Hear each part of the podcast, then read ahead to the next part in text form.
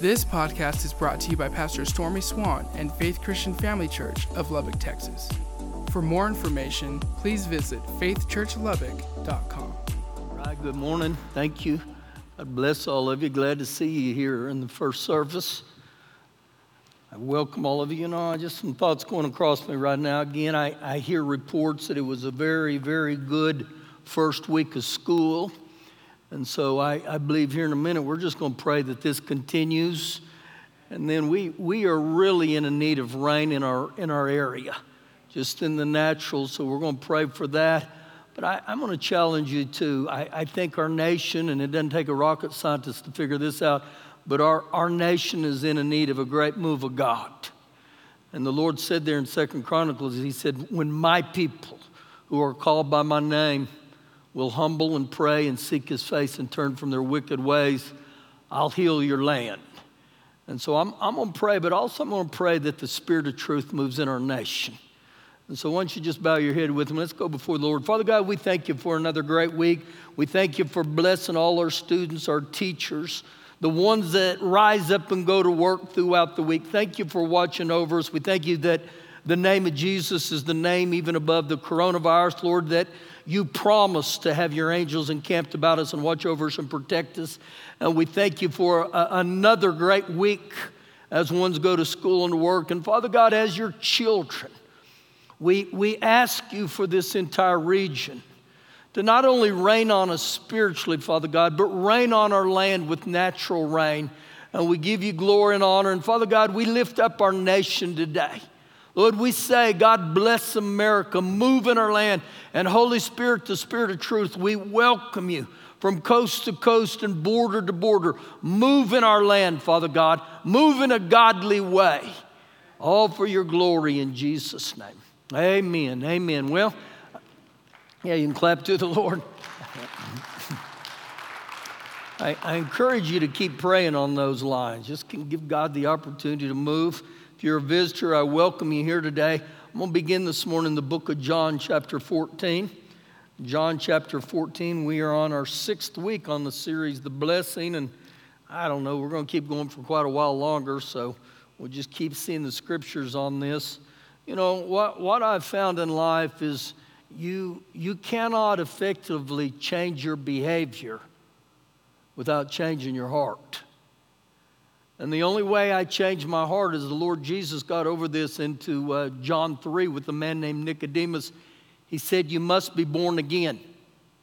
So when I get born again, not only does it move me eternally into a place of salvation, but it begins to change my perspective of life. I, I realize there's more to just life than going through the motions, that God has plans for every one of us. So, John chapter 14, verse 6. And if you'll notice here, this is the Lord Jesus talking. And Jesus said to him, I am the way. I am the way to God. I am the truth, the truth for what you've searched for, and I am the life that you've longed for. Now, in verse 6, on four different times, he's going to use the word the the way, the truth, the life. And, and so Jesus isn't a way, Jesus isn't a truth, and Jesus isn't a life. He is the way, the truth, and the life. In other words, there's no other. And he ends verse 6 and he says something really interesting. No one comes to the Father except through me. No, no one comes to the Father. No one can be exempt to come to the Father, but any other way through Jesus. Now, I highlight the word come there because when you see that, He gives me and you an opportunity, my will, my choice to come to the Lord. It doesn't say He's going to tie you up, He's going to force you, but you have the opportunity to come to Jesus and to the Father through the Son. Now, what happens here, and I'm going to use these, these flower pots just a little bit before you give your heart to Jesus, the soil of your heart is full of weeds. This is how our heart looks right here. Just got weeds. And what happens with those weeds is they choke the truth of God out of our life. We live with no purpose. But when you give your heart to Jesus, He, he puts you in, in your heart into a whole new perspective. It says in 2 Corinthians 5 if any man be in Christ, old things have passed away, all things have become new in Him. So He gives me this new heart and, and this new nature, and everything changes. But as I go through this thing called life, even born again, that if I disobey God or I get into sin and I don't repent of it, even though my heart is born again, sin starts rising up. And this sin in my life, when I don't repent of it, the weeds begin to try to choke out the truth that God's already put in you. So, the power of repentance is this that when I repent of my sin, and I ask Jesus to wash me and forgive me. Every time you repent sincerely and ask Jesus to wash you and forgive you, He just starts taking those back out. And He keeps you in line with Him, and He keeps your relationship open with Him. That's the significance of number one, being born again. But number two, as a Christian, repent. Say, Father God, change my heart. I don't want to live that way. So we begin to see some things immediately here. You got to be born again. Now, turn with me to the book of Exodus 20. And I'm going to be in a lot of the Old Testament to start here, and then we'll move back into the New Testament. The book of Exodus, chapter 20. Now, if you're a, a, scholar of the Word of God or you love to read the Word of God, you realize Exodus 20 is where the Ten Commandments are. So we dive right into the Ten Commandments. Now, this has been one of our major scripture texts in this entire series. So we start in verse 5. Exodus 20, verse 5. You shall not bow down to them nor serve them. He's talking about idols. Anything that would replace God. He said, You shall not bow down to them nor serve them. Now, there's some nuggets of truth right there and there. The only one I'm to bow down to and the only one I'm to serve is the Lord Jesus. I'm not going to bow down and I'm not going to serve idols. I'm going to bow before Jesus and I'm going to serve Jesus. And something happens when I begin to do that. He goes on to say, For I, the Lord your God, I'm a jealous God visiting or punishing the iniquity of the fathers. Now, we've talked about this word iniquity, and again, what happens with these iniquities is they are spiritual dynamics that are handed down through the bloodline. The iniquities of the father. So, when I say spiritual dynamics, my spiritual genetics, uh, uh, my, my spiritual DNA, it is handed down through the fathers. Now, remember, when we talk about the word iniquity, it means to bend into a certain way, a certain direction. I, I saw a big pine tree yesterday, and that pine tree was bending just this way.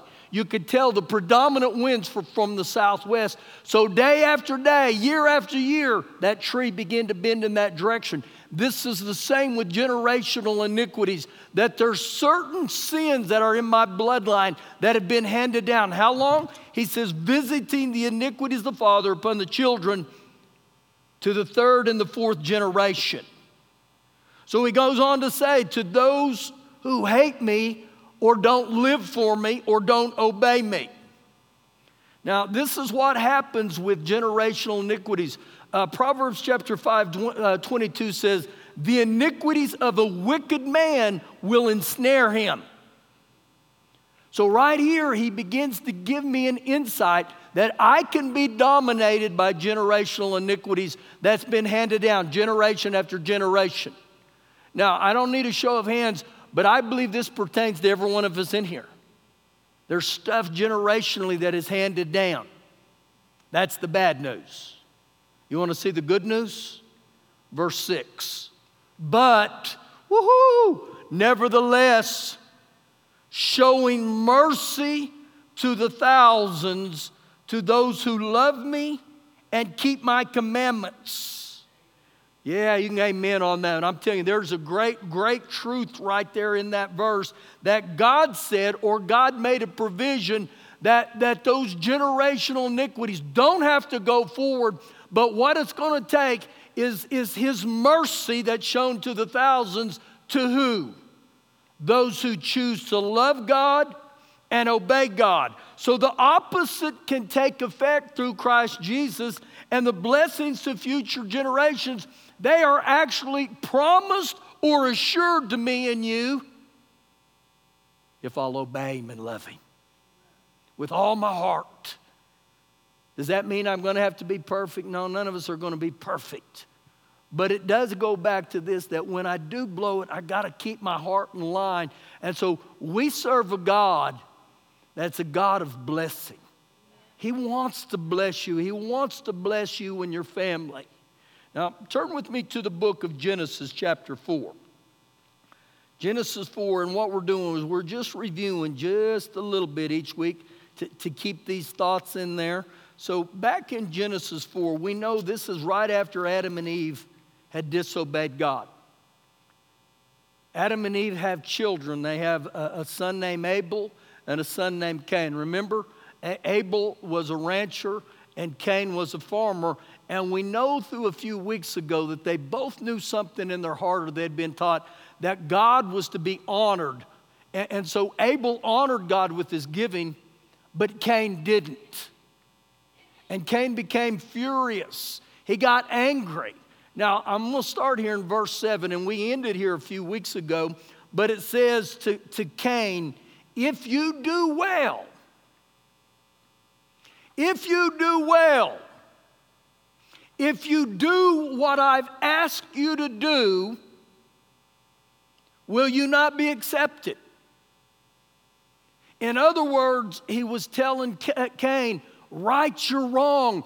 Do, do what I've asked you to do. Now, remember there in, in Exodus 20, verse 6, he says, Showing mercy to the thousands, to those who love me and obey me. So, God is trying to get Cain to a place to obey God. And so he goes on to say, Will you not be accepted? But if you do not do well, sin lies at the door. And remember the, the word sin here, it, it uh, personifies Sin is like the devil crouched down, waiting to pounce on him. And it's like he's saying, because of your choices to right your wrong, you, you can stop this from happening. But if you don't, look at the end of verse 7. And its desire is for you, toward you, but you should rule over it. So, right here, he gives Cain the opportunity to repent and do what's right. Now, let me ask you something. When you're confronted with your sin or disobedience, how do you respond? Do I become angry? Do I become defensive? Or am I humble and broken and say, Father God, I don't want to disappoint you. I don't want to do wrong. See, this is what happens to Cain and God gives him chances over and over. So look what he does in verse 8. Now Cain talked with Abel and his brother, and it came to pass when they were in the field that Cain rose up against Abel, his brother, and he killed him. Wow. He did just the opposite of what God asked him to do. And so the, the, the weeds of these sin, they got in his heart. And these weeds begin to choke out the things of God. And Cain wasn't exempt from it, and me and you aren't exempt from it. Verse number nine. Then the Lord said to Cain, Where's Abel your brother? And he said, I do not know, and my, bro- my brother's keeper. Trying to give him the opportunity to come clean and repent. Verse 10. So he said, What have you done? Now, real, real close attention. This is where we're going to hone in some this morning. What have you done? The voice of your brother's blood cries out to me from the ground. The, the voice of your brother's blood cries out to me from the ground. So we see something in this passage that the blood speaks, that the blood has a voice. And if you'll notice what he said, the blood of your brother cries out to the Creator. The voice of your brother's uh, blood cries out to Father God. So, in this situation right here, we see real quick that the blood has a voice. Now, I'm gonna, I'm gonna take you to a scripture, and I'm not gonna turn there. Hebrews 12 24. Listen to what this says. The blood of Jesus continues to speak from heaven mercy and forgiveness. The blood of Jesus continues to speak. So, what happens with us is I'm going to allow the blood of Jesus to be my representation, that I allow the blood of Jesus to speak on my behalf. And if I don't, the blood or the sin of mankind cries out. And so when it begins to cry out here, it's literally meaning that Father God, the great judge, he's got to render a verdict based on the witness. Well, the witness against Cain was his brother's blood that was crying out. And so, because Cain would never repent, God judged him and had to render a verdict. What was the verdict? Verse number 11. So now you are cursed from the earth. Better stated, you are under a curse. Keep reading. You are cursed from the earth, which has opened its mouth to receive your brother's blood from your hand. When you till the ground, it shall no longer yield its strength to you. A fugitive and a vagabond you shall be on the earth. You shall be a vagabond, a wonder, a degraded outcast for the remainder of your life. So you begin to see something here the significance of the blood. Turn with me to the book of Leviticus, chapter 17. Leviticus, Genesis, Exodus, and then the Leviticus. And, and as you're turning there, just remember this passage here that, that Father God said to him, your, blood, your brother's blood cries out to me. Now, life is in the blood. Every one of us, we've got to realize, and if you've never figured that out, life is in the blood. How many of you have ever heard this statement before? He bled to death. When we lose our blood, we die. We've got to have blood. So listen here in Leviticus 17, verse 11, just one verse. For the life of the flesh is in the blood. The life of the flesh is in the blood. We understand this physically. Without the blood, you're not going to make it. And so, the significance of the blood to mankind in the natural is this is why we have blood banks and blood donors and even right now, they'll have blood drives. Why? Because without blood, there is no life. But that's just not on the physical. Watch this as we keep reading. For the life of the flesh is in the blood, and I have given it to you upon the altar to make atonement for your sins or your souls. So the word atonement here means to cover your sin to purify, to make you right with the Lord. And so, what Father God did, He made, he made forgiveness of sin possible only because of the blood. So, the blood makes atonement for the soul. It's the same for the human life. So, what this is talking about, guys, in the Old Testament, once a year, the high priest would go into a place called the Holy of Holies. He was the only one that would allow, was allowed to go in. And he would bring in animals and they would sacrifice these animals at the blood of the altar. And it was for the atonement of the people. And so that, that atonement, that once a year thing, it worked for just a year. And year after year, the high priest would have to come in over and over every year and offer the blood of animals for the atonement to cover for mankind's sin. But God did something supernatural when He brought the Lord Jesus in.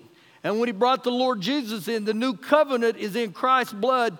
and it fulfilled the requirements of the Old Testament covenant. So, what Jesus did, he said, I'll offer my blood once and for all.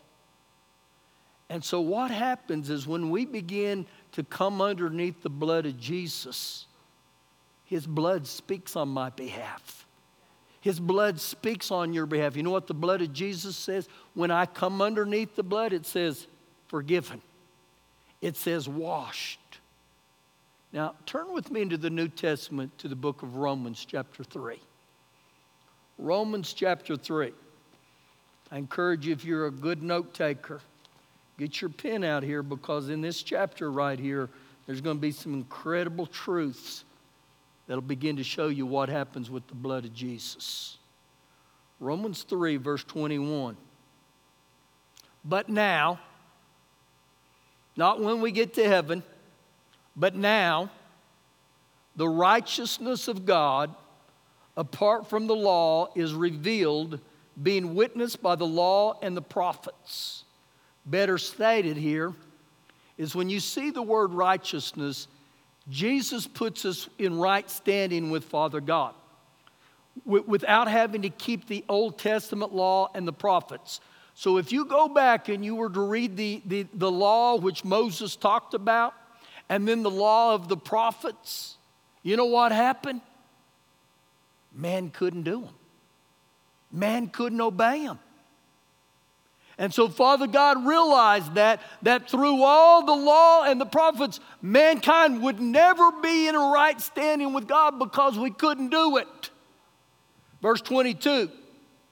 Even the righteousness of God, the right standing of God, how through faith in Jesus Christ. So he's telling you here, he's made a way for you to be right with God. And how was that going to take place? Through faith in Jesus Christ. I've got to believe what the Bible says about the Lord Jesus Christ. And so he said, through faith in Jesus Christ, to who? To all and on all who believe, for there is no difference. So, you know what that tells me? It doesn't matter what you've done, it's to all and for all. Other words, meaning Jesus paid a price for every one of us. And in your life and my life, I get the opportunity to choose do I receive what Jesus died for me to have, or do I not? Verse 23 For all have sinned and fall short of the glory of God. How many have sinned? All. You know what that tells me? Every one of us in this sanctuary right now, we've all sinned and we've all fallen short of the glory of God. So, to help us, we as a whole, we got a problem and we have a sin problem.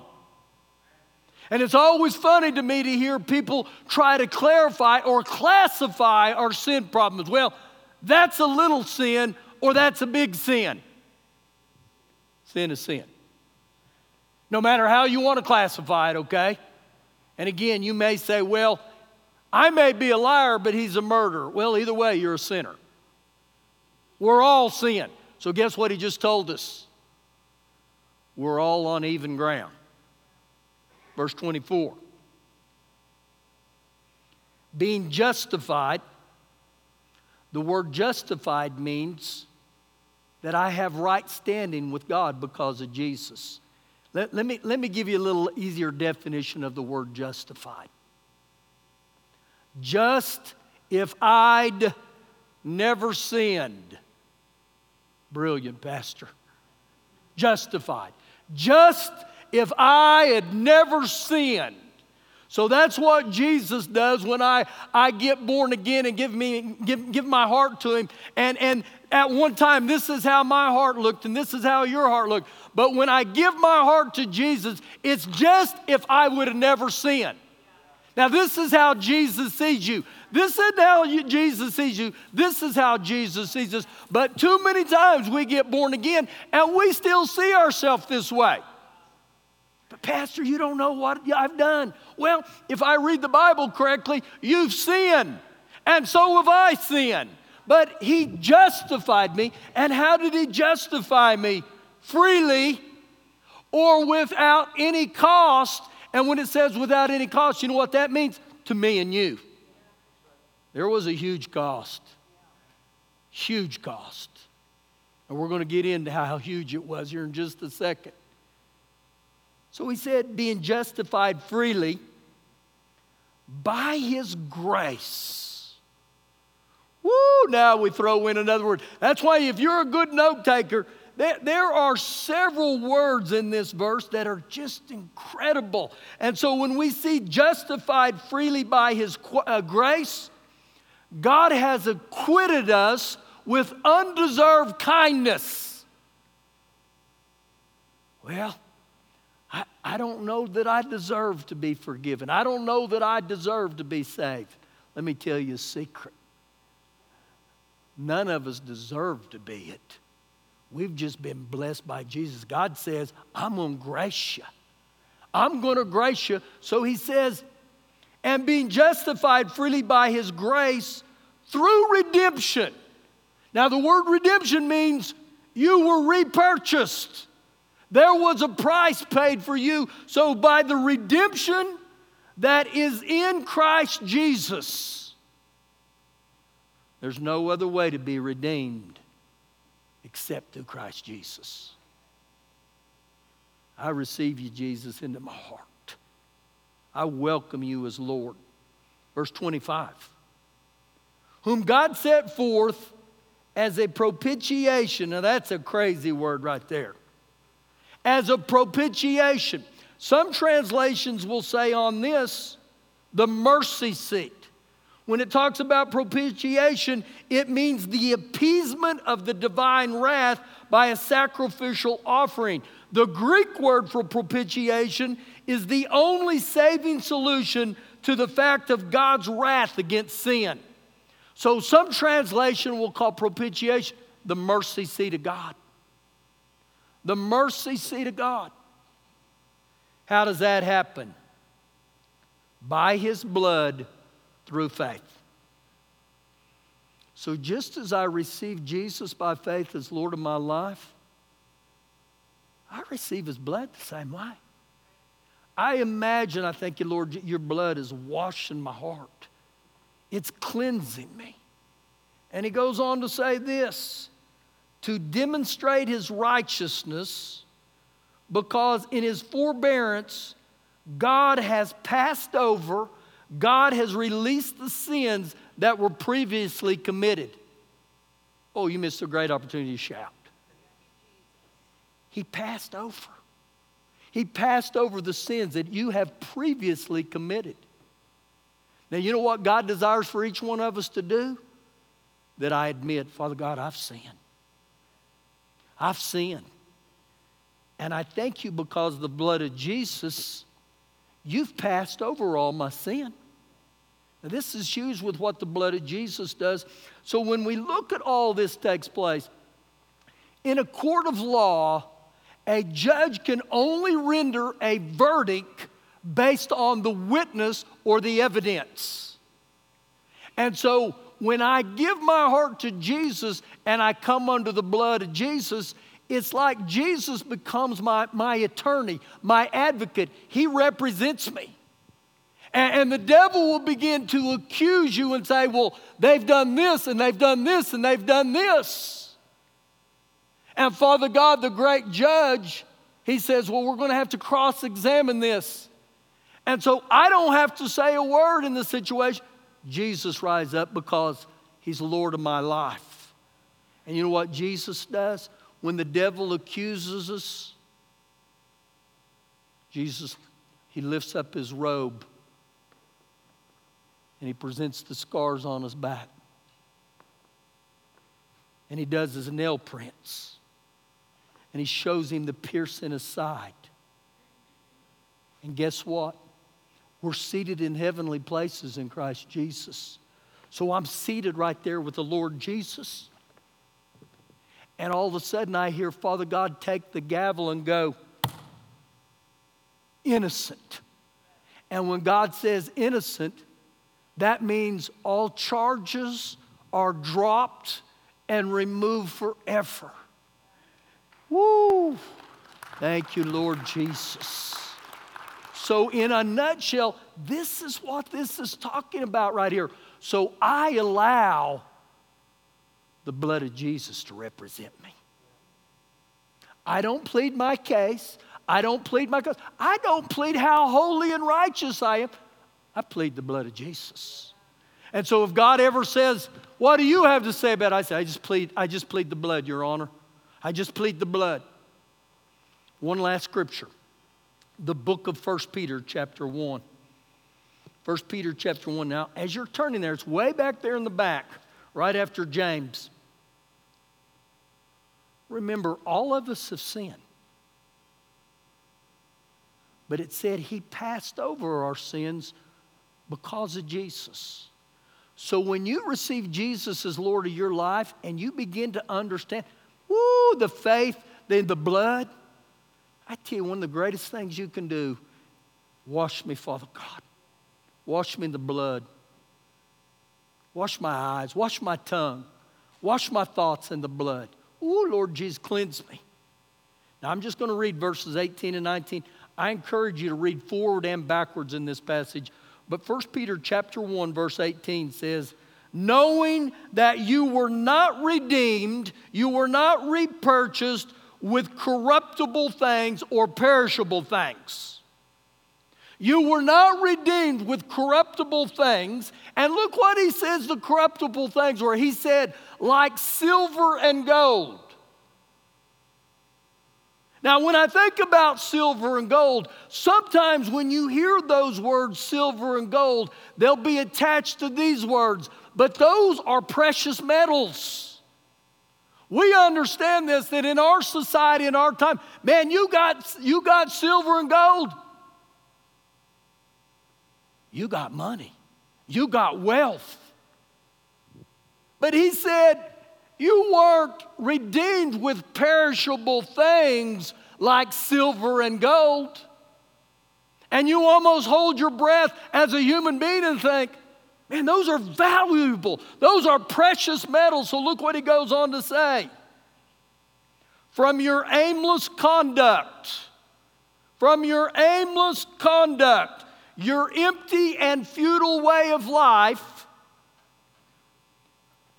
Get your pen out, okay? Received by tradition from your fathers. So, right here in the New Testament, you see the generational curse right there. He said, the aimless conduct was handed down to you from who? From your fathers. From your fathers. Verse 19. But, whoo, there it is. Nevertheless, with the precious blood of Christ. Now, oftentimes we would look at silver and gold and say, man, that's precious.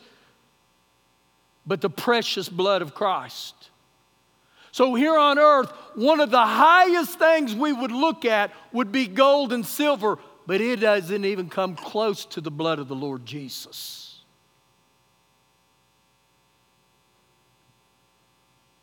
You know how inexpensive gold is in heaven? The streets are paved with it. Gold in heaven is just like asphalt. It's not that big of a deal to Father God. But the thing that speaks in heaven, the precious blood of Jesus Christ as a lamb without blemish and without spot. The incorruptible blood of Jesus. So, what does the incorruptible blood of Jesus do for me? It forgives me from my aimless conduct. Have you ever had aimless conduct, Pastor? Oh, yeah, I got a list of that until I begin to repent of it. Then I, I, I realize Jesus has took that so the precious blood of Jesus speaks against my aimless conduct. And the precious blood of Jesus also is greater than the traditions that were handed down from my fathers. And so as I begin to look at this right here, You know what I realize? The blood of Jesus speaks to this day. There's power in the blood of Jesus. There's victory in the name of Jesus. There's forgiveness in the name of Jesus. And so if I come before God and the only way I get rid of those aimless conduct, I repent and I said, Father God, forgive me. But even the traditions of my fathers, if I would repent of those and say, Woo, I, I come under the blood of the Lamb, I let the blood of Jesus cleanse me. It opens the door to things in my life that you may have thought, I could never walk in those. You can't in your own ability, but you sure can with the blood of Jesus. So I stay under the blood. I continue to stay under the blood day after day after day. I'm going to ask you to stand up this morning. Thank you. Man, the Word of God is so powerful. Oh, blood, blood, blood, blood. So, as significant as the blood is in the natural to life here on the earth, that's how significant the blood of Jesus is in heaven. Ooh, the blood of Jesus. So let me ask you a couple questions today. Is this how your heart looks today? Just full of weeds. Go through life, but I, I really don't have any purpose. I, I remember as an 18 year old just being a royal mess. And I remember saying this there's got to be more to life than how I'm living. So I'll never forget the day that they began to tell me that a man named Jesus died for me. And it was hard for me to comprehend that someone would die for me take my sins. But what happened is when I gave my heart to Jesus that day, I became a new creation in Christ Jesus. That wasn't the ending point, that was the starting point. And I'll, I'll never for, forget the day I gave my heart to Jesus. I didn't, I didn't care who was in the room, it didn't bother me a bit. I remember walking that aisle and just coming down there and saying, Man, I, I need this Jesus. Tell me what I got to do. And so that may be you today. You may say, Man, I, I need Jesus. I need Him to be Lord of my life. But remember this last illustration. You can be born again, but you can allow weeds to start coming in. And the only way I keep those weeds out is I repent and I say, Lord Jesus, wash me in your blood, cleanse me. And when I stay in a, in a relationship with Him through repentance, I stay this way in God's eyes. I'm not perfect just forgiven. Just live under the blood of Jesus. So if you're here this morning, you need to give your heart to Jesus. Welcome you to come to these altars, or if you just want to stay right there where you're at, if you're more comfortable doing it, just raise your hand to heaven. We'll pray for you get born again. God loves you that much. Remember, we've all sinned. And here's the next one for you. Now, you have you allowed those weeds to come back in your heart? See, that's what happened to Cain. God over and over tried to get him to repent. And so that just keeps me in right relationship. Are you here today and you need to repent just say, Father God, I need a fresh cleansing. I need a fresh washing. God loves you that much Many of you have been here for years, you understand. I've said this numerous times. The greatest daily vitamin you can take isn't vitamin C. It isn't calcium, magnesium, or zinc. It's repentance that I just keep my heart and I say, Father God, I come under your blood, your son's blood today, and I ask you to grace me today.